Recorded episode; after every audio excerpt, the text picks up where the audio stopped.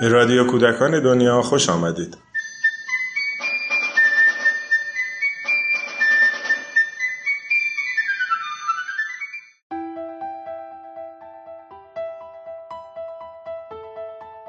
صحبت من درباره نسبت فلسفه و عشق. برای بسیاری از زمینه های ادبی ما این خط قرمز هست. عشق پدیده ای که در رابطه با دیگری تجربه می‌کنه.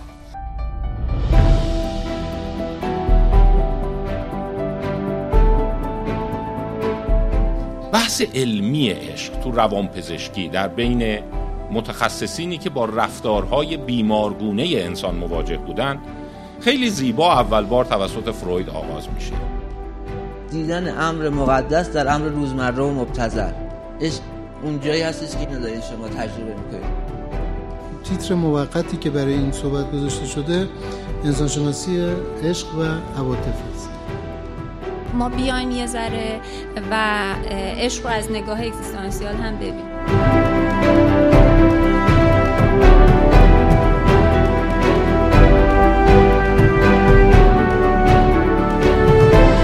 وقتی که از عشق میگیم و چی میگیم؟ و وقتی که عشق نیست جای خالی عشق و چی پر می‌کنه؟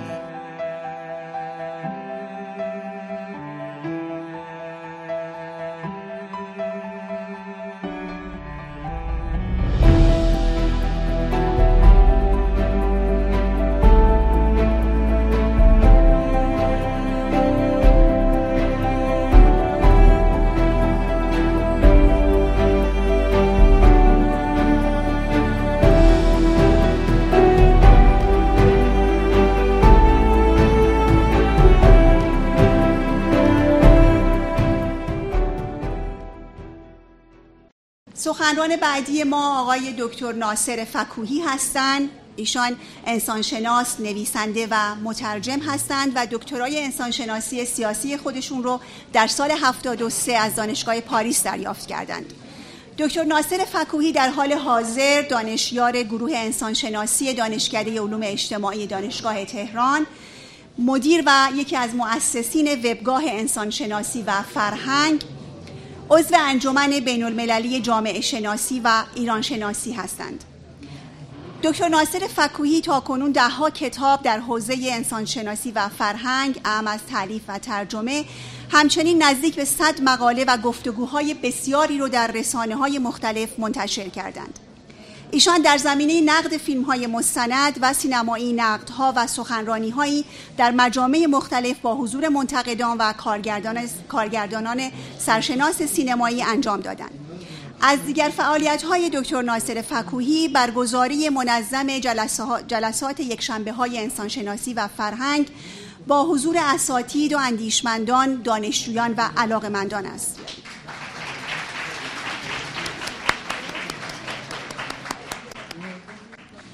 خب با عرض سلام خدمت همه حضار گرامی و تشکر از مؤسسه برای دعوت از بنده.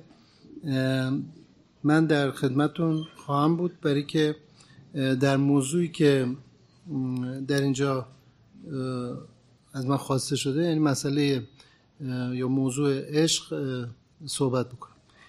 قبل از اینکه پاورپوینت آماده بشه و من از روی پاورپوینت بتونم صحبتامو شروع کنم شاید نیاز به یک نکته باشه که با توجه به سخنرانی قبلی من اشاره کردم در صحبت که با دوستان داشتم که نگاهی که در صحبت قبلی ارائه شد نگاهی بود طبعا از رویکرد روانشناسی که رویکرد من نیست.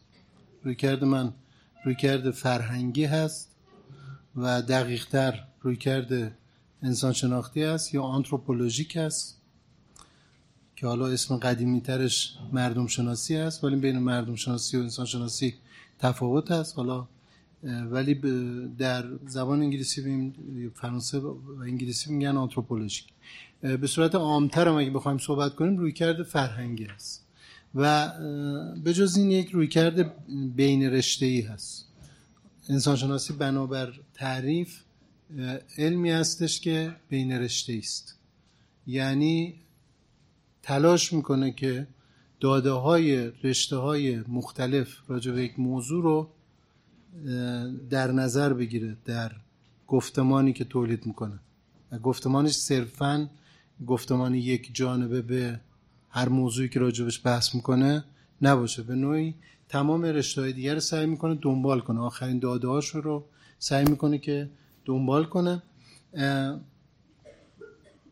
و به همین هم یک مقداری از مباحثی که در انسانشناسی مطرح میشه مباحثی هستش که اگر کسی به صورت سیستماتیک اینها رو دنبال نکنه ممکنه مقداری حالت مخشوش داشته باشه و اگر صحبت من چنین حالتی رو داشت باید ببخشید و من فکر کنم که این فرصتی هستش که بعدا می‌تونه این فرصتی هستش که بعدا در جلسات دیگه ما می‌تونیم جبرانش کنیم از طریق صحبت های بعدی.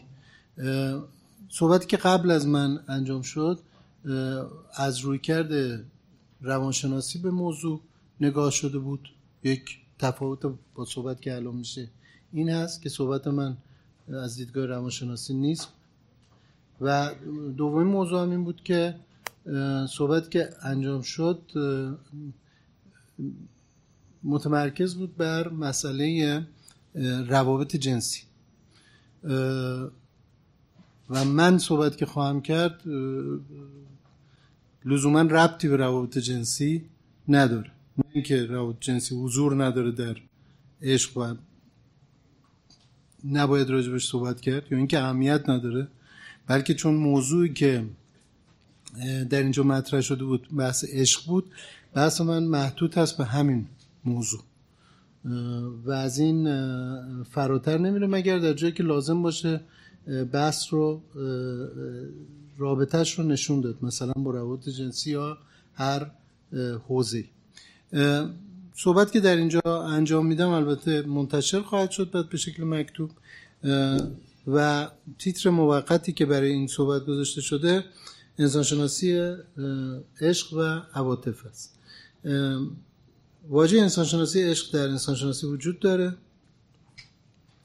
و منتها بسیار جدید هست.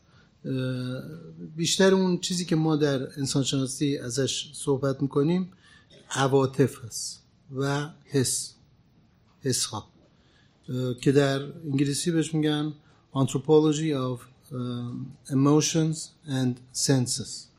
این شاخه هستش که بیشتر از اون جنبه من صحبت خواهم یعنی همه چیزهایی که به عواطف انسانی برمیگردن و این عواطف هم خودشون متصل هستن و در رابطه هستن با حسهای انسانی و احساسات انسانی. سنتیمنت البته اینا واژگانی هستن که یک معنا ندارن. عاطفه حس احساس. اینها از لحاظ فرهنگی به صورتهای مختلفی تعریف میشن که در صحبتهایی که خواهم کرد تا حدی به این مسئله اشاره می‌کنم.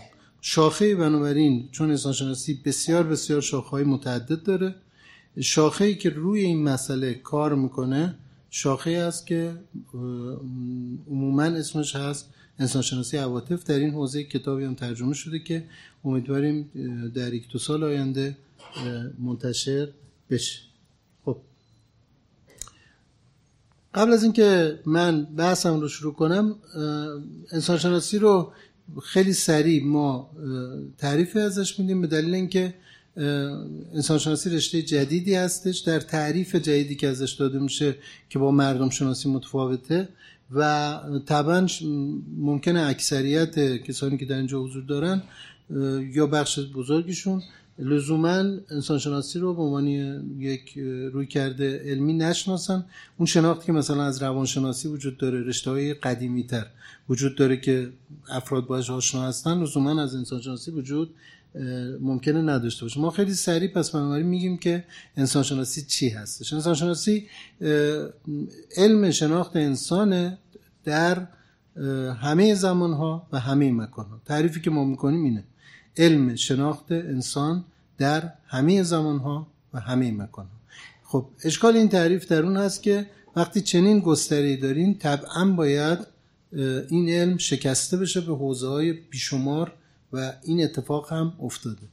منتها چه چیزی اینها رو به هم نزدیک می‌کنه؟ اینی که انسانشناسی چهار حوزه رو دائما به هم وصل می‌کنه و اگر انسان رو مطالعه می‌کنه همیشه از این چهار بود حرکت می‌کنه و این چهار بود رو از هم جدا نمی‌کنه. یکی بود زیستی یعنی بود بیولوژیک یا بود بیولوژیکال یعنی اینکه انسان یک موجود زیستی است.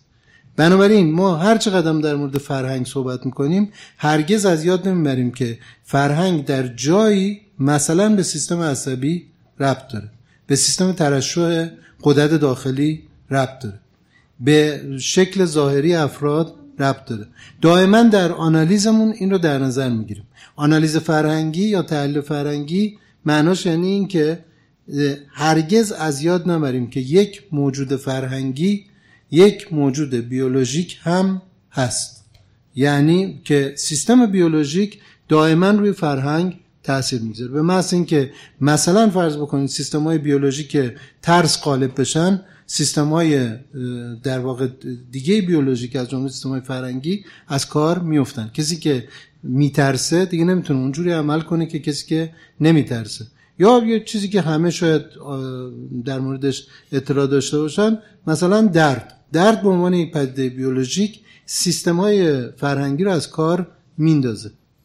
و معمولا افراد بر فرهنگ های مختلف به دلیل درد سیستم های فرهنگیشون از بین میره و مثلا قدرت فکر کردن دیگه ندارن قدرت تحلیل کردن ندارن. خیلی وقتا شما می‌بینید که وقتی درد دارید نمی‌تونید فکر کنید. خب این نشون دهنده رابطه بین سیستم بیولوژیک و سیستم فرهنگی. سیستم انسانشناسی در این حال یک بعد تاریخی و پیش تاریخی از انسان می‌بینه. ما انسان رو به عنوان محصول چهار میلیارد سال تحول امر حیاتی می‌دونیم این چهار میلیارد سال مدت زمان تقریبی حیات هست روی کره زمین. از این چهار میلیارد سال تقریبا چهار میلیون سالش مربوط میشه به گونه ای که ما از اون اومدیم که خود گونه ما نیست. اون گونه که بهش ما میگیم هوموابیلیس احتمال میدیم که در حدود 4 میلیون سال پیش وجود داشته. اولین گونه انسانی هستش. هوموها اولین گونه های انسانی هستن. و تا برسیم به گونه که خودمون هستیم که حدود 100 هزار سال پیشه 100 هزار سال پیش هومو ساپین ساپینس یا انسان اندیشمند اندیشمند این تحول در انسان در گونه انسان 4 میلیون سال حداقل طول کشید یعنی غیر از 4 میلیارد سال 4 میلیون سال هم ما تحول در سیستم خودمون داریم. از این چهار میلیون سال حدود ده هزار سالش در دوره که ما رو از انقلاب کشاورزی جدا می‌کنه. انقلاب نولیتیک و حدود هفت هزار سال که ما رو از تمدن جدا اولین شکل تمدن. و بسیاری از چیزهایی که امروز ما راجع بهش به عنوان فرهنگ ارجاع میدیم مربوط به این هفت هزار سال. یعنی ما میگیم شهر ما میگیم روابط اجتماعی ما میگیم کار ما میگیم به اصطلاح مدرسه ما میگیم مبادله اقتصادی و غیره و غیره. خب اینا همش رفرنسش به هفت هزار ساله. دقت کنید. هفت هزار سال از چهار میلیون سال و هفت هزار سال از چهار میلیارد سال. انسانشناسی روی این تاکید داره که اون چهار میلیارد سال حضور داره در موجود انسانی. از جمله مثلا در سیستم فکری ما هرچه بیشتر به اصطلاح داده های که از علوم شناختی روانی میاد یا از عصب شناسی روانی میاد به ما داده ها نشون میده که بخش اعظم اون چیزی که ما عمل می‌کنیم بر اساس سیستم های ناخداگاهه نه بر اساس سیستم های خداگاه بنابراین که این تقریبا 80 درصد برآورد شده که سیستم ناخودآگاهی که عمل می‌کنه نه سیستم خداگاه در سیستم زبانی که ما بهش اشاره می‌کنیم و یکی از ابعاد دیگه انسان هستش سیستم زبانی هم زبانشناسا به همین میزان رسیدن. زبانی که ما به کار داریم می‌بریم بر اساس حدود 3 هزار کلمه است. ممکنه در زبان فارسی ده هزار کلمه وجود داشته باشه ولی معمولا زبان های افراد عادی و معمولی و نسبتا تحصیل کرده سه چهار هزار کلمه. رو استفاده می‌کنه. خب اینها این زبان برآورد میشه که صرفا 20 درصد ارتباطات ما رو حمل می‌کنه. 80 درصد ارتباطات از طرق دیگه غیر کلامی انجام میشه. ما توی اصطلاح انسان شناسی به میگیم ارتباطات غیر کلمی یا نان وربال کامیونیکیشن یعنی آدم ها بیشتر از اینکه با زبان با هم حرف بزنن با نگاه با هم حرف می‌زنن. از طریق بدنشون با هم حرف می‌زنن. از طریق شیوه لمس کردن بدن با هم حرف می‌زنن. و معانی که در این هست لزوما برای ما نه قابل بیانه و نه قابل لزوما فهم خداگاهانه. مثلا ببینید چه دو نفر وقتی با هم دست میدن چقدر می‌تونن بین همدیگه اطلاعات رد و بدل کنن. دو نفر وقتی با همدیگه نگاه می‌کنن چقدر می‌تونه این نگاه ها معنادار باشه؟ اثر اینها در زبان ملفوظ باقی مونده. بنابراین ما میگیم مثلا میگیم یک نگاه معنادار. یک نگاه معنادار و خیلی چیزها در نگاه افراد مشخصه ولی ما نمی‌تونیم اینا رو ترجمه کنیم چون زبان ملفوظ قادر نیست این سطح بالا از معانی رو حمل کنه. پس بنابراین اینها از همون سیستم تاریخی و پیش تاریخی میان که باید مورد لحاظ قرار بگیرن. وقتی مثلا ما از موضوع عشق صحبت می‌کنیم مثلا موضوعی من بهش خواهم رسید. عشقی که در یک نگاه به وجود میاد. اینو شنیدید که توی همه زبان ها هست. عشقی که در یک نگاه به وجود میاد. خب سر این مسئله انسانشناسان بسیار کار کردن و نتایج آزمایشگاهی گرفتن که بسیار جالب هستش که من خواهم گفت. چیزی بوده که قبلا رد می شده و امروز ما نتایج جدیدی داریم که بسیار جالب هستش. خب عشق در یک نگاه دقیقا همینه. یعنی دو نفری که ممکن از طریق یک نگاه به میزان بسیار بالایی با هم ایجاد رابطه کنه و این رابطه از طریق سیستم های خداگاهانه اتفاق نیفته بلکه از طریق سیستم های ناخداگاه اتفاق بیفته وقتی 80 درصد سیستم ما در بخش ناخداگاهه که البته با بخش خداگاه در ارتباط کامله و وقتی که سیستم های بیان ما در 80 درصدش غیر زبانی است بنابراین ما می‌تونیم به این نتیجه برسیم که بخش عمده روابطی که بین ما هم داره اتفاق میفته در چارچوب های قابل دسترس و به سادگی قابل بیان قرار نگرفته. این چیزیست که در انسانشناسی بهش گفته میشه رابطه بین علم یا science و علم مردمی یا ethnoscience. علم چیزی که با یک روش شناسی بسیار مشخص مسائل رو بیان می‌کنه. ethnoscience نتیجه تجربیاتی که می‌تونه هزاران سال از نسلی به نسل دیگه رسیده باشه و در یک جمله بیان بشه. مثلا به نظر من ما در بسیاری از اشعار عرفانیمون که در اینجا حالا مثالش هم خواهم زد انباشتی از اندیشه داریم که اینها نمی‌تونه حاصل نه زندگی یک فرد باشه نه زندگی چند نسل. اینها حاصل در واقع هزاران سال اندیشه انباشت شده است. هزاران سال زمان لازم بوده تا فرض کنین یک شخصیتی مثل مولوی به وجود بیاد و یک بیت شعر بگه.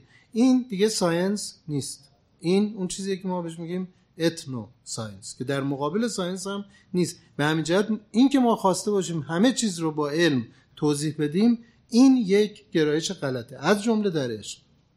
اینکه ما تصور کنیم که عشق قابل اندازه گیری مثلا با ابزارهای الکترونیک. عشق رو میشه با مثلا گروهی از پرسشنامه ها سنجید و غیره.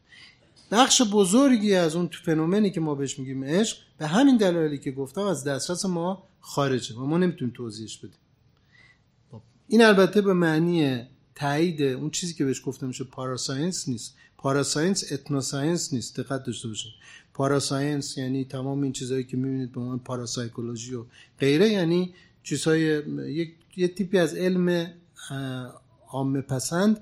این اون چیزی نیست که من دارم بهش اشاره می‌کنم. ethnoscience چیز دیگه هستش. یعنی دانش انباشت شده یا شناخت انباشت شده در سیستم های اجتماعی از طریق حاملین سیستم های اجتماعی. خب سومین مسئله زبانه. زبان بسیار می‌تونه به ما کمک کنه در شناخت یک فرهنگ و در شناخت پدیده های یک فرهنگ. مثلا اگر ما دنبال کنیم پدیده عشق رو در سیستم های ادبیمون در سیستم های شعرمون در سیستم های نصرمون حتی در گفته های افراد و غیره در اون چیزی که به زبان ملفوظ رفت پیدا می‌کنه یا حتی دنبال کنیم در از طریق مثلا کسانی که تخصصشون اینه در سیستم های زبان کالبدی به نتایج بسیار بالایی می‌تونیم برسیم.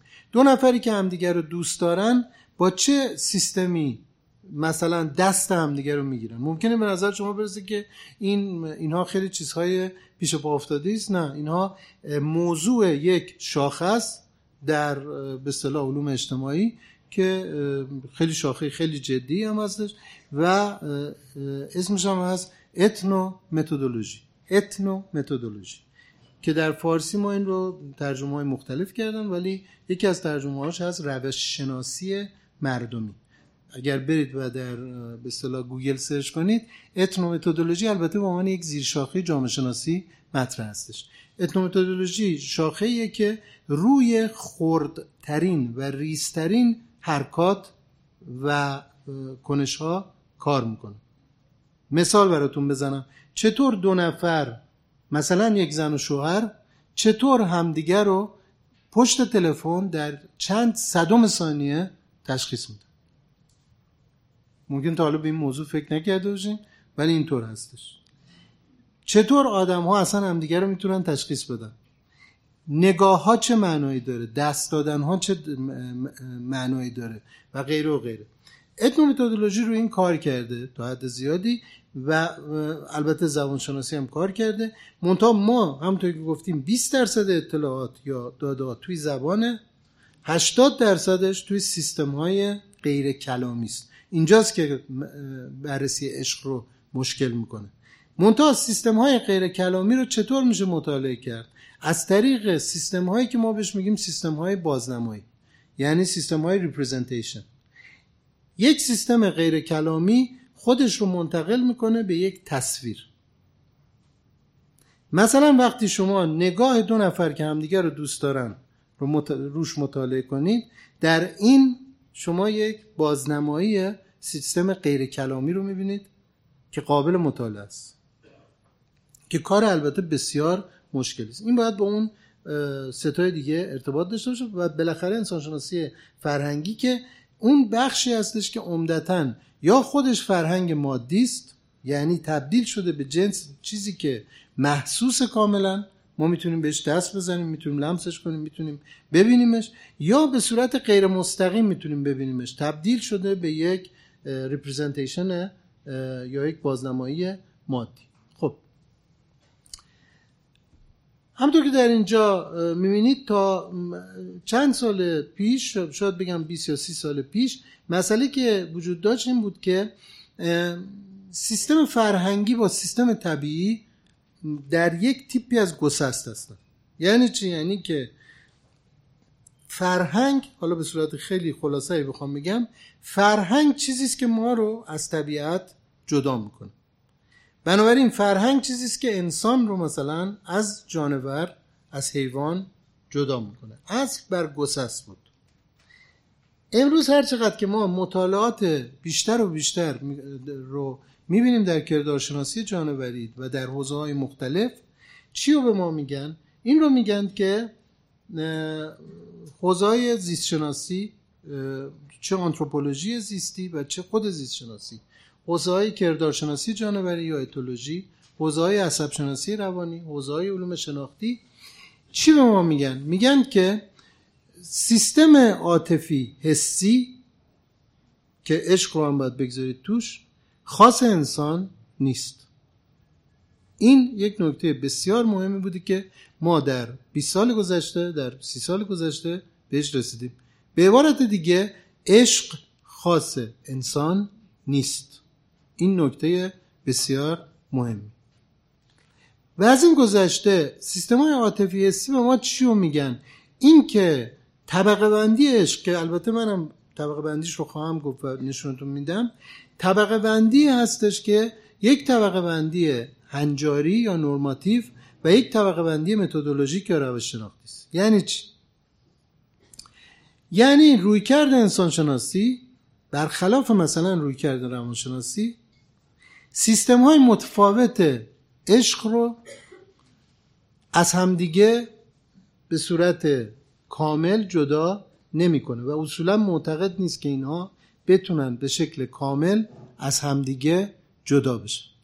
باز حالا این رو یه زور دیگه با یه عبارت دیگه براتون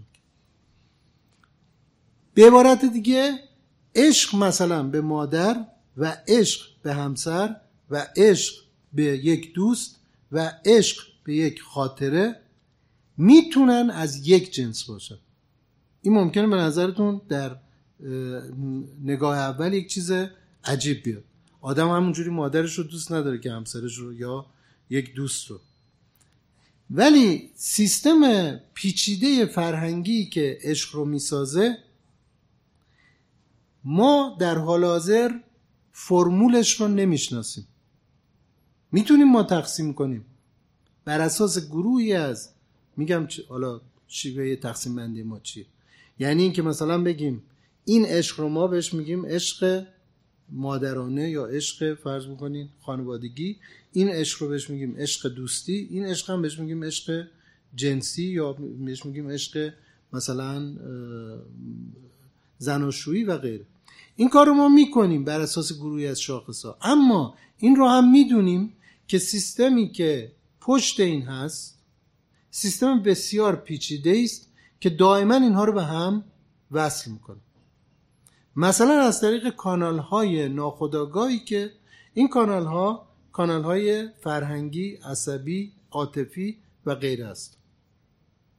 مثالش خب از لحاظ روانشناسان خصوص روانشناسی فرویدی که البته الان خیلی پیشرفت کرده و لزوما اون حرفای اول نمی‌زنه این بود که مثلا یک پسر ممکنه یک مرد به دنبال زنی بره که به مادرش شباهت داشته باشه. یا یک دختر به دنبال مردی بره که به پدرش شباهت داشته باشه. یا برعکس یک پسر به دنبال زنی بره که به مادرش شباهت نداشته باشه به دلیل دافعی که مادرش داشته باشه و دختر به سراغ مردی بره که به پدرش شباهت نداشته باشه به دلیل دافعی که نسبت به پدرش داشته. خب فروید این رو صرفا در سیستم های غریزی توضیح میده و نظرش به صورت خیلی خیلی شماتیک خیلی خیلی تقلیل یافته و خیلی من دارم میگم اینجا دارم خیلی مسائل رو خلاصه میگم. این بوده که اینها مراحلی هن که کودک از زمانی به بعد پشت سر می‌گذاره. یعنی همطور که در سخنرانی قبلی هم گفته شد کودک در ابتدا میره به طرف یک سیستم به اصطلاح اودیپی و مثلا و به طرف مادر ولی بعد می‌تونه این رو پشت سر بگذاره و اگر پشت سر بگذاره بعد زندگی موفقی داره خب تفاوت نظری انسان شناختی با این چیه؟ نظر انسان شناختی معتقد به چنین چیزی نیست. اولا معتقده که سیستم فرویدی آمده و یک نتیجه گیری رو که از تحلیل فرهنگ اروپایی کرده به کل فرهنگ های دیگه تعمیم داده که چنین چیزی نیست. روابط بین فرزند و مادر یا فرزند و پدر روابطیه که بر اساس فرهنگ های بسیار متفاوت بسیار متفاوت تعریف میشه.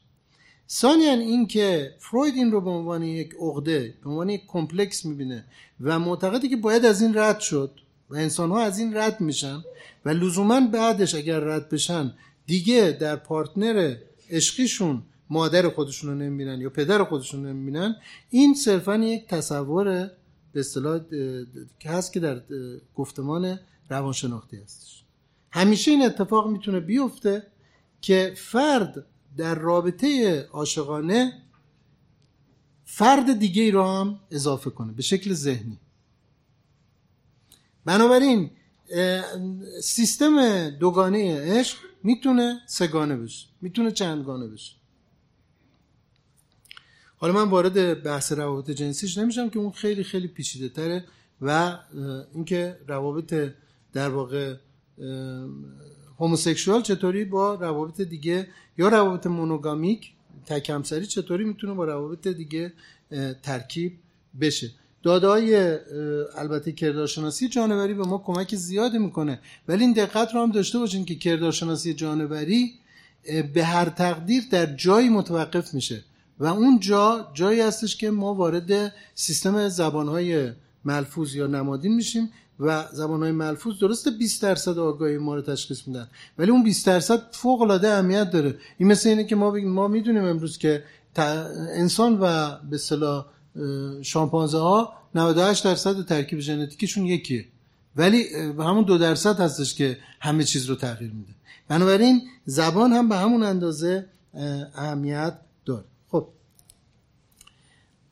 چیزی که امروز حالا ما می‌دونیم این هست که احساساتی که خب اینجا من اشاره کردم به یک به اصطلاح کراشناس جانفری بسیار معروف فرانس دووال که بخش بزرگی از این مباحث رو به اصطلاح مطرح کرده و همینطور به علوم شناختی که گفتم در بحثم دوست داشتن دوست داشته شدن همبستگی دلسوزی چیزهایی که ما بهش میگیم دگر دوستی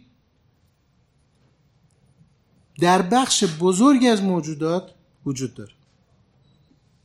و در بخش و در تقریبا تمام فرنگای بشری وجود داره. اینا خاص انسان نیست. این یک موضوع بود و موضوع دوم بحث اتوماتیسم ها بود. اتوماتیسم ها یا زنجیرهای نورونال و غیره که سیستم های ذهنی رو ذهنی رو می‌سازه که از اختیار ما خارج. به عبارت دیگه اگه من بخوام یک توضیح فرنگی راجع به این بحث اتوماتیسم ها بدم. ما این رو در خیلی از چیزها می‌دونیم و می‌شناسیم و کاملا برای همه شما این محسوسه. مثلا اتوماتیسمی که سیستم گردش خون رو در بدن کنترل می‌کنه. اتوماتیسمی که سیستم تنفسی رو اداره می‌کنه مدیریت می‌کنه. حتی اتوماتیسمی که سیستم گوارشی رو به نسبت کمتری مدیریت می‌کنه. این در اختیار ما نیست. هیچ کس نمی‌تونه اگه اراده کنه نفس نکشه تا اندازه که بمیره. هیچ کس نمی‌تونه اگه اراده کنه قلب خودش رو از کار بیاندازه. حالا بحث انسانشناسی چی؟ که این اتوماتیسم ها صرفا در رابطه با سیستم درونی بدن شکل نمی‌گیره. با جمع شدن بدن با سیستم سوسیولوژیک.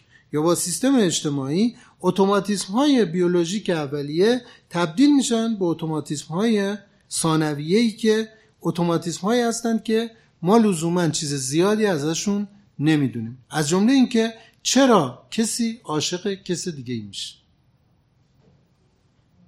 خب یک یک واکنش اینه که ما اصلا نفی کنیم. بگیم که اصلا این خیالیه بی ربطه. کسی عاشق کسی دیگه همینجوری نمیشه. بحثی که بهش میگن معمولا عشق آتشین. عشق در یک چشم هم زدن. خب تا مدت ها این مسئله به وسیله فرهنگشناسان رد می‌شد و این یک نوع توهم به حساب می اومد امروز که از داده های جدید به ما نشون میده که این توهم نیست که همطور که گفتم این اطلاعات داده هایی هستش که بهش اشاره خواهم کرد. خب ما برای اینکه در سیستم اجتماعی قرار بگیریم از طریق بدنمون قرار می‌گیریم طبعا. ما چیزی جز بدن خودمون نداریم. سیستم های اجتماعی در نهایت چیزی جز بدنهایی که با هم سنکرونایز میشن با هم همزمان میشن نیست. هر موجودی از لحاظ اجتماعی من دارم میگم. هر موجودی فقط یک بدنه. ولی این بدن برای اینکه بتونه جامعه رو بسازه باید با بدنهای دیگه هماهنگ بشه. و این هماهنگی باید از طریق سیستم های بسیار پیچیده انجام بگیره که بخش بزرگیش ناخودآگاه بخش بزرگیش عصبی است بخش بزرگیش از کنترل ما خارجه بخش بزرگیش هم در سیستم های آموزشی و تربیتی و غیر است. اینکه ما چطور میشینیم اینکه چطور راه میریم اینکه چطور فاصلمون رو با نفر جلویی تنظیم می‌کنیم توی راه رفتن. مثلا تصور کنید که چطور یک پیاده روی رو در نظر بگیرید در یک شهر بزرگی مثل نیویورک که در آن واحد تو این پیاده رو چند هزار نفر دارن راه میرن چه چه اتفاقی میفته که این چند هزار نفر به هم برخورد؟ نمی‌کنن. چه اتفاقی میفته که اینا فاصله ها رو با هم می‌تونن تنظیم کنن؟ آیا این یک امر آموزشیه؟ نه. بحث ما این است که این امر فقط آموزشی نیست. این امر یک امری است که در سیستم اجتماعی سنکرونیزیشن عمومی ایجاد می‌کنه که بدنها با هم دیگه بتونن تعامل کنن. در یک گفتگو چطور یک گفتگو امکان پذیره؟ ما چیزی از این ساده تر نداریم. در یک گفتگو وقتی یک کسی حرف می‌زنه طرف مقابل باید ساکت باشه و وقتی طرف مقابل حرف می‌زنه او باید ساکت باشه. بنابراین در اینجا یک رابطه صدا سکوت دارید که رابطه صدا سکوته که امکان میده دو نفر با هم صحبت کنن. ولی اگر این رابطه وجود نداشته باشه کسی با کسی نمی‌تونه صحبت کنه. پس بنابراین مبادلاتی که به این ترتیب بین بدنهای مختلف انجام می‌گیره مبادلاتی هستش که جامعه رو می‌سازه. یکی از این مبادلات هم عشق هست عشق در معنی عام کلمه من دارم میگم. یعنی این عشق آمپاتی هستش این عشق هم دیگر دوستی هستش علاقه هستش دلسوزی هستش مهربانی هستش و غیره و غیره. تمام اینها چیزهایی هستش که سیستمایی که ما بهشون سیستمای همگرای همگرای به اصطلاح همزمان ساز ببخشید من زبان فارسی دیگه خیلی به اصطلاح عجیب و غریبه به کار می‌برم. یعنی مجبورم اول انگلیسی بگم که اونم همینقدر پیچیده است. یعنی سیستمایی که از یک طرف آدما رو با هم جمع می‌کنن همگران نواگرا ولی از طرف دیگه این همگرایی در جهت سنکرونیزیشن یا همزمان شدن انجام می‌گیره. شما به چه دلیل مثلا وقتی یک نفر رو می‌بینید از جاتون بلند میشین. به دلیل احترام. احترام یک نوعی از عشق است که احترامی که می‌ذارید دوستی که مثلا با فردی دارین یکی از از دلایله می‌تونه این بلند شدن استراتژیک باشه. یعنی اون رو اصلا دوستم نداشته باشید. مجموع اینها سیستم های بنابراین شما می‌بینید عشق در معنی گستری کلمه یعنی در تعریفی که کردیم هست که امکان میده به ما که سیستم های synchronic خودمون رو تنظیم کنیم. خب در اینجا این بحث مطرح میشه که در سیستم های واگرای در واقع ضد synchronization در اینجا چه نقشی دارن؟ این پاسخی رو به ما میده که خب روانشناسان از جانب خودشون میدن و اون چیه؟ اون رابطه عشق نفرت دوگانه عشق نفرت. می‌دونید که در تمام سیستم ها همیشه عشق می‌تونه خیلی سریع تبدیل شه به نفرت.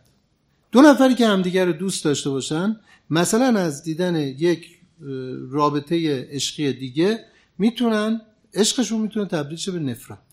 و معمولا هر اندازه که عشق قوی تر باشه یعنی سیستم همگرایی اینها قوی تر باشه وقتی که این سیستم جدا میشه سیستم واگرا قوی تر عشق قوی تر به نفرت قوی تر منجر میشه.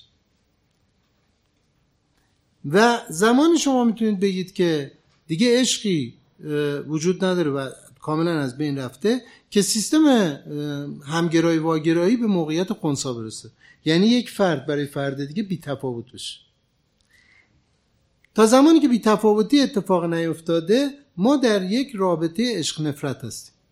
که رابطه عشق نفرت سیستم نفرت رو هم تو خود سیستم عواطف بررسی می‌کنه که شکل واگرایانه میده به رابطه اجتماعی. ما سعی می‌کنیم کسانی رو ببینیم که دوست داریم و سعی می‌کنیم کسانی رو که نفرت داریم نبینیم. سعی می‌کنیم با کسانی که دوست داریم نزدیک شیم از لحاظ فیزیکی نزدیکشون بشینیم دستشون رو بگیریم. لمسشون کنیم و دوست داریم که و از اینکه کسی رو که دوست نداریم ببینیم لمسش کنیم نزدیکش بشیم احتراز می‌کنیم. سیستم اجتماعی به این صورت عمل می‌کنه. از اینجاست که عشق نفرت سیستمی هستش که جامعه رو می‌تونه بسازه. نه صرفا در رابطه بیولوژیک باز تولید که در روابط جنسی شما می‌بینید بلکه در مجموع روابطی که حتی در کارهای خیلی ساده مثل راه رفتن مثل نگاه کردن مثل نشستن و غیره می‌تونه روابط رو تنظیم کنه. خب. حالا اگه از اینجا بریم به همون صحبت برسیم عشق رو چطور می‌تونیم تعریف کنیم؟ یکی از تعریفی که ما از لحاظ انسانشناسی میدیم به عشق و در صحبتی هم که کردم مطرح هستش اینه. عشق رو ما می‌تونیم بهش بگیم با هم بودگی. در همون معنای همگرایی سنکرونیزاتور یا یکسان کننده زمانی فضایی. کسانی که همدیگر رو دوست دارن دوست دارند که با هم باشند با هم بودن چطور تعریف میشه؟ یک تعریف فیزیکال داره یعنی در زمان و در مکان با هم باشن. و یک معنای فراتر از فیزیک مستقیم داره فضای ذهنی داره. یعنی دوست دارن یا دوست ندارن به همدیگه فکر کنن. یعنی از لحاظ ذهنی با هم باشن. جایی که شما این رو به شدت می‌بینید چون ریشه های عمیق بیولوژیک داره رابطه مادر فرزندیه که حداقل ما معتقدیم که چهار میلیون سالی که انسان انسان شده این رابطه شکل گرفته یعنی مادر و فرزند به خصوص در ابتدای حیات ابتدای حیات کودک نوزاد نه تنها دوست دارن که با هم باشن اگه اینا از هم دورشن دچار یک تشویش میشن. تشویش واقعی یعنی از لحاظ اصلا نمی‌تونن حرکت کنن. دچار یک تیپی از فوبیا میشن. مادر و فرزند باید به هم بچسبن. مادر در آغوش فرزند در آغوش مادر آرامش داره. یعنی اتفاقی که میفته در تماس پوستی هست که کودک رو آروم می‌کنه. کودک با نوزاد باید بوی مادر رو بشنوه مادر رو ببینه. و همینطور مادر این رابطه دوگان است. در این حال مادر و فرزند و بعد حالا پدر هم همینطور رابطه پدر متفاوت هستش البته. ولی اصولا والدین اگر هم با فرزندان خودشون نباشن دائم به فرزندان خودشون فکر می‌کنن. شما خیلی از شما پدر مادر هستین. می‌دونید که یک پدر و مادر تقریبا اینکه به بچه هاشون فکر نکنن غیر ممکنه. مگر اینکه یک سیستم آسیب پذیر بینشون بوده باشه. و سیستمی که در اینجا وجود داره که خیلی جالبه و بسیار روش کار کردن توی الان علوم شناختی اینه. انسان ها ولی همینطور حیوانات ولی در انسان ها این خیلی پیشرفته تره. درد رو فقط از طریق سیستم های سنسوری یا حسی خودشون احساس نمی‌کنن. درد دیگری رو هم می‌تونن احساس کنن. یعنی چی؟ یعنی اینکه ما فقط از اینکه چیزی توی پوستمون فرو بره مثلا یک سوزن احساس درد نمی‌کنیم.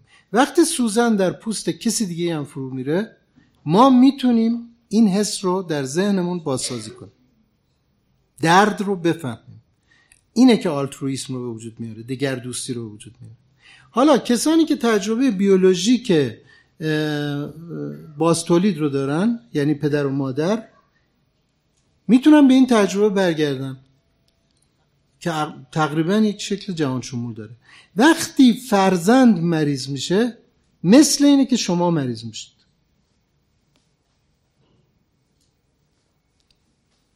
این رو اگه ما بخوایم بر اساس یک عاطفه مبهم یعنی عشق تعریف کنیم به نتیجه نمی‌رسیم. در خیلی از موارد هست که من فکر کنم اکثر پدر مادرها این رو می‌فهمن. پدر و مادر دردی رو که بچهشون بکشه بیشتر روی روشون از لحاظ عصبی تاثیر می‌گذاره تا دردی که خودشون بکشن یعنی تجربه که حالا داوید لوبروتون یک کتاب در مورد درد داره که من ترجمه کردم منتشر خواهد شد. و این نشون میده که یکی از چیزهایی که نشون میده اینه که سیستم آمپاتیک و سیستم آلترویست به خصوص در رابطه با انسان ها در بسیار موارد پدر و مادرها حاضرن دردی که روی بچهشون هست منتقل شه به بدن خودشون یعنی بچهشون درد نکشه. چرا این کار رو می‌کنن؟ این معنای این وفاداری یا این عشق خیلی عمیق چیه؟ معناش از جمله یک معنای فرهنگی بیولوژیکه. یعنی دردی که روی بچه وارد میشه برای اونها دردناکتر از دردی که روی بدن خودشون وارد میشه. این معنای اون سیستم آمپاتیکیه که بیولوژی ایجاد کرده. حالا چرا انسان شناسان معتقدند که این به بیولوژی تطوری یا بیولوژی تکاملی ارتباط داره؟ به این دلیل و ولی شکل بازنمایش در داخل عشقه.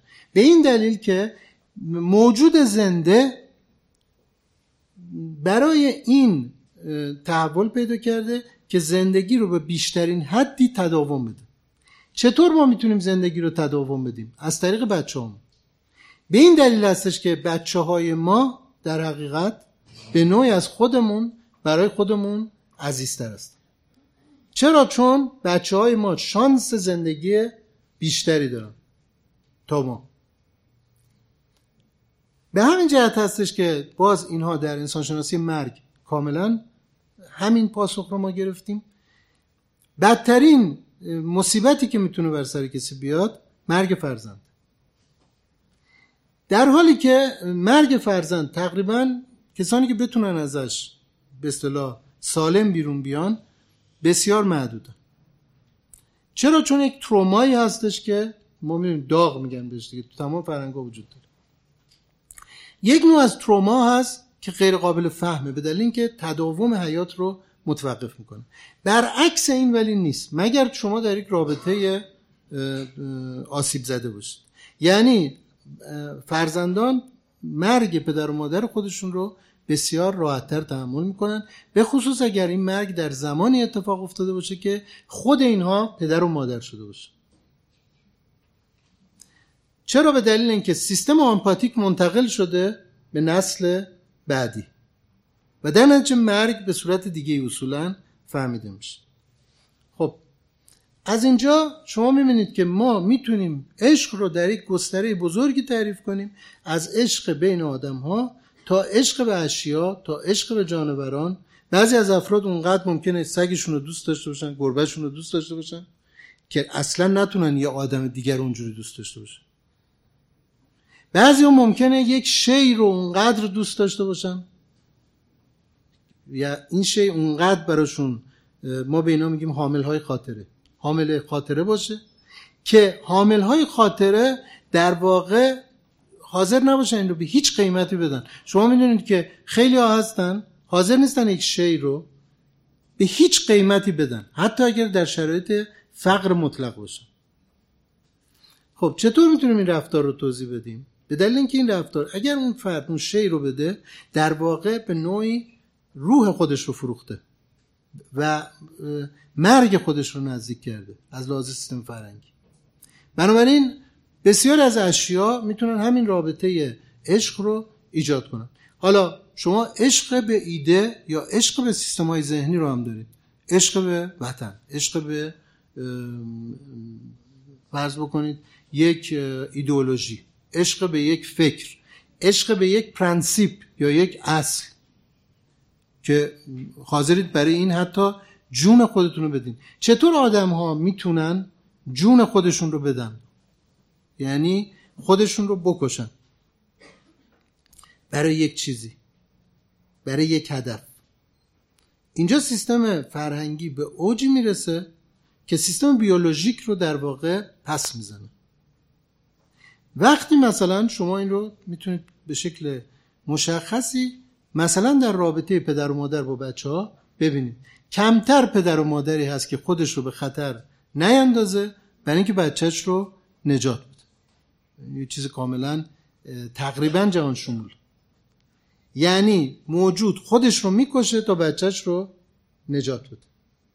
ولی این رو شما در سیستم های بسیار متفاوتی دیگه ای هم می‌بینید. اینجاست که نشون داده میشه من در نتیجه میگم که عشق چقدر مهمه. عشق صرفا عشق جنسی نیست. جامعه ای که درش عشق نباشه جامعه ای که خودش رو نابود می‌کنه یا خودکشی داره می‌کنه.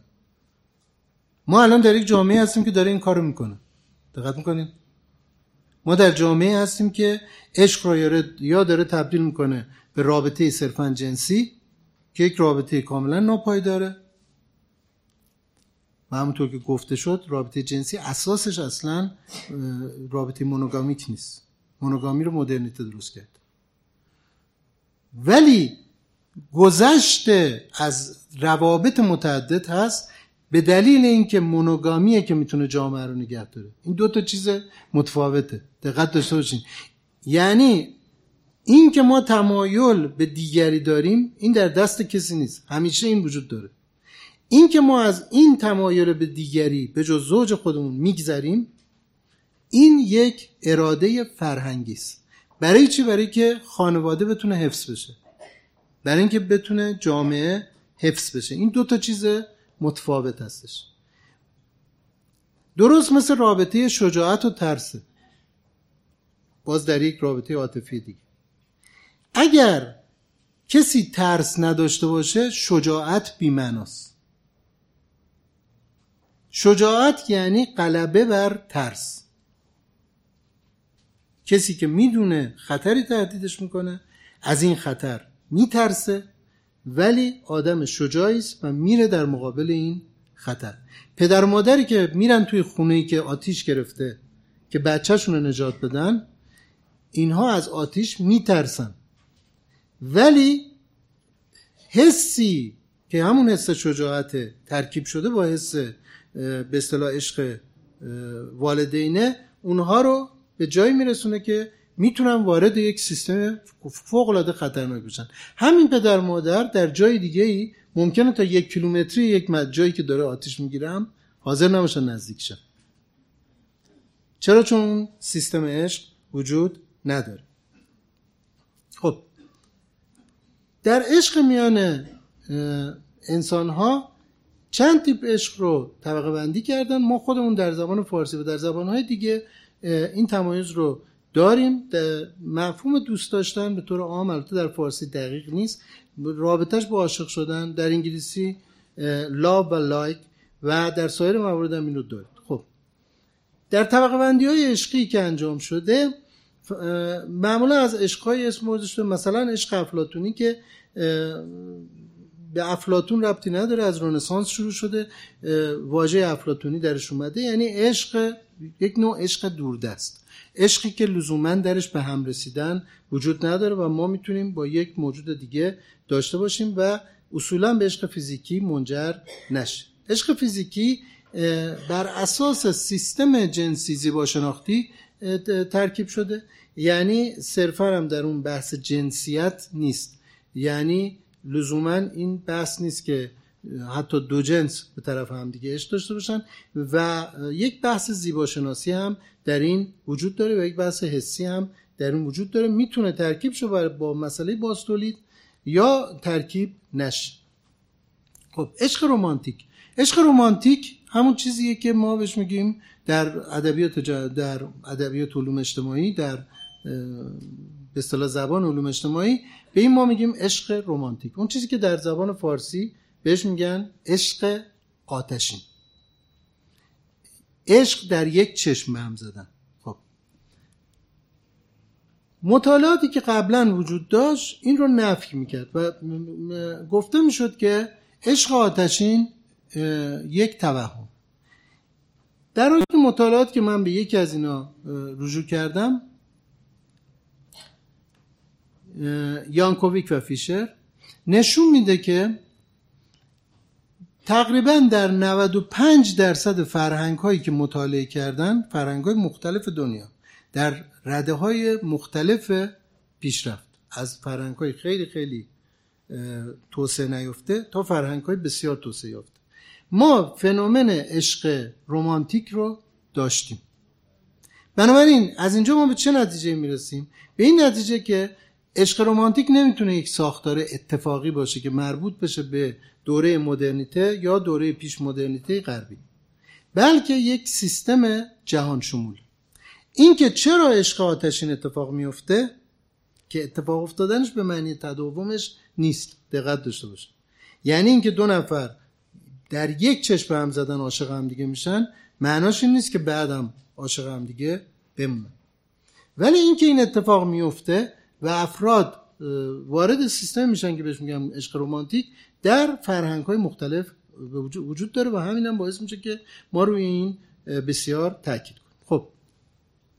در مقابل این یک یک پدیده دیگه ما داریم که به این میگیم به اصطلاح سندروم رومو جولیت. سندروم رومو اشاره است به نمایشنامه رومو جولیت شکسپیر. دو نفری که عاشق هم دیگه میشن برخلاف سیستم اجتماعی در رومو جولیت خانواده با این عشق مخالفن. و این دو نفر در زندگی نمی‌تونن به هم برسن در مرگ به هم می‌رسن. این موضوع به اصطلاح داستان شکسپیر. خب این ساختار رو ما در بسیاری از فرهنگ ها پیدا کردیم. این ساختار دو نفر که وارد یک سیستم transgression به این ما میگیم transgression یعنی تخطی نسبت به سیستم اجتماعی و فرهنگی که وارد اون سیستم میشن از طریق عشق و اون سیستم رو میشکنن ولی باستاب این یا بهایی که جامعه بابت این از اونها می‌گیره این است که تخریبشون می‌کنه و اجازه نمیده به هم برسن. و اینها در زندگی نمی‌تونن به هم برسن. در مرگ به هم می‌رسن. این هم قدرت سازنده است که در عشق وجود داره. خب در اینجا من مجبورم چون وقتم دیگه نیست خیلی سریع اینها رو البته من توضیح دادم. توضیح زیستی که ما برای عشق داریم گفتم عشق یک مکانیسم حیاتی است. 4 میلیارد سال طول کشیده تا به وجود بیاد. توضیح زیستی تاریخی و پیش تاریخی ما داریم که عشق لزوما بر اساس آخرین مباحثی که در به اصطلاح انسانشناسی وجود داره عشقیه که به راست قامت شدن انسان ربط داره. یعنی به هومو ارکتوس ربط داره و حالا توضیحش خیلی مفصله ولی وقتی انسان راست قامت میشه هست که مادر بچه رو در آغوش می‌گیره. شما اگر دقت کرده باشین در جانورانی که خم هستن مثل جانورانی که به اصطلاح ستون فقراتشون خمه سیستم در آغوش گرفتن مثل انسان ندارن. انسانی که راست میشه کودک در واقع میاد و در بغل مادر قرار می‌گیره. حالا ممکنه بپرسین که چه اتفاقی میفته وقتی کودک در بدن مادر قرار می‌گیره؟ دست های مادر از کار میفته چرا؟ چون باید بچه رو نگه داره. خب نتیجه این چیه؟ نتیجهش اینه که مادر بدون کمک پارتنرش نمی‌تونه دیگه از بچه نگهداری کنه. اینجا فرد دوم اضافه میشه یعنی همسر. بنابراین این مطالعات نشون میدن که دو اتفاق مهم در سیستم به اصطلاح آناتومیک انسان میفته که عشق رو تقویت می‌کنه. یکیش همین راست قامت شدن ستون فقراته. که مرد باید به زن نزدیکتر شه. تا موجود بتونه به حیات خودش ادامه بده. و دو هم راست قامت شدن باعث میشه که پدیده عشق در انسان عشق چهره در چهره است. برخلاف تمام جانوران دیگه. انسان ها به هم دیگه نگاه می‌کنن. صورت ها به همین جهت صورت شروع می‌کنه به اهمیت پیدا کردن. هیچ چیزی در زندگی انسان به اندازه صورت اهمیت نداره. مهمترین چیزی است که ما در زندگی اجتماعی داریم. چرا حالا صورت انقدر اهمیت پیدا کرده؟ به دلیل اینکه صورت کد شناسایی دو نفر هستش. به دلیل اینکه سیستم عشقی منتقل میشه به سیستم face to face یا چهره به چهره. که البته اینجا فرصتش نیست که من همه اینا رو بحث بکنم. بعد بحث جامعه شناسی که به بازتولید سیستم خانواده بر ربط داره. بحث زبان شناسی که سیستم های زبان شناسی در عشق هست که بسیاری از روایت ها رو می‌سازه. علت این که افراد گوش میدن ممکنه شما به این مسئله خیلی اصلا توجه نکنید. چرا شما دارید به حرفهای من گوش می‌دید؟ به دلیل اینکه شما دوست دارید به حرفهای من گوش بدید. این رابطه رو با سیستم عشق نشون میده. اگر کسی از خود من بدش بیاد یا از صحبتهای من بدش بیاد از این سالن میره بیرون یا اصلا اینجا نمیاد. چرا شما اومدید به این جلسه؟ برای که گفتن این افراد صحبت می‌کنن. و شما بر اساس یک سیستم شناختی دوست داشتید حرف این آدم ها رو گوش کنید. اینجا ببینید که عشق چطور دخالت می‌کنه.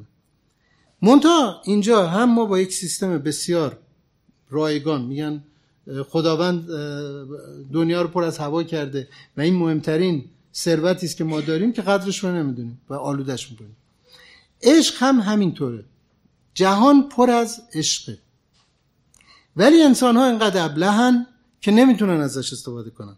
در حالی که این یک مکانیسمیه که می‌تونه کمک کنه سیستم های انسانی سنکرونیزه بشن و تنش درشون کاهش پیدا کنه. سیستم های انسانی برعکس این رو تخریب می‌کنن و عشق رو تبدیل می‌کنن به نفرت و به خشونت. من این رو در یک مصاحبه مفصلی که انجام دادم می‌تونید روی اینترنت پیدا کنید به عنوان زنانه شدن جهان. به مسابه آلترناتیو برای خروج از خشونت. که در این این بحث رو مطرح کردم که بحث بسیار رایجی است در انسان شناسی که سیستم زنانه حامل سیستم زنانه بیولوژیک فرهنگی حامل به اصطلاح غریزه و سیستم های فرهنگی عشق هست و سیستم مردانه حامل به اصطلاح سیستم های غریزی است و خشونت.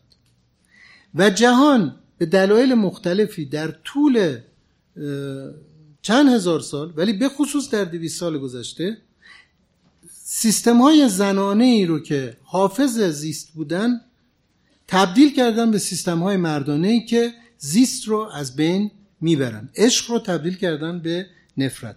و برای این سیستم های کاتگوری ها یا طبقه بندی هایی ساختن که این طبقه بندی ها همه طبقه بندی های مردانه مبتنی بر واگرایی و مرگ مثل نجات پرستی مثل قوم پرستی و همه این سیستم های دیگه فرهنگی که آدم ها رو از هم جدا می‌کنه و به حدی میرسونه که حاضرن نه تنها اون دیگر رو بکشن بلکه دست به بیرحمانه ترین کارهایی بزنن که قابل تصور نیست. مثلا کشتن کودکان کشتن زنان کشتن آدم های بیگناه. اینها کاتگوری های مردانه هستش خب.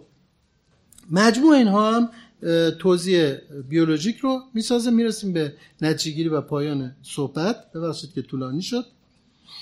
همونطور که گفتم عشق در جهان امروز یک راه حل کاربردی است. من اینجا دارم به عنوان آدم فوق العاده کاربردی صحبت می‌کنم. نه یک عاشق پیشه حرفه‌ای. دقت می‌کنید؟ به عنوان یک کسی که تقریبا 80 درصد کارهای من کارهای اپلایده و در سطح شهری کار می‌کنم بنابراین سیستم های عشق و سیستم های زنانه سیستم هایی هستن که الان یکی از راه حل های اصلی هستند که می‌تونن جهان رو از وضعیت کنونیش خارج کنند. بزرگترین شانسی که ایران در سی سال گذشته آورده این بوده که زنان به صورت گسترده ای وارد سیستم های اجتماعی شد. اگر این اتفاق نمی افتاد ما الان احتمالا وضعیتی رو داشتیم شبیه چیزی که شما الان در کشورهای دیگه خاورمیانه می‌بینید. نمونه این قضیه رو هم همه جا می‌بینید. در همین سالن با یک شمارش خیلی سطحی. من به شما می‌تونم بگم بین 95 تا 98 درصد افرادی که الان تو این سالن هستن زن هست. مردا رو میشه شمرد فکر نمی کنم بیشتر از 10 تا یا 12 تا مرد باشن که اونها هم مثل خود من خصوصیت زنانه بالایی دارن. فکر می‌کنم. به جز البته آقای نجل رنگ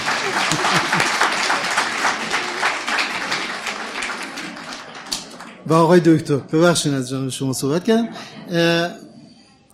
فکر می‌کنم که زنانگی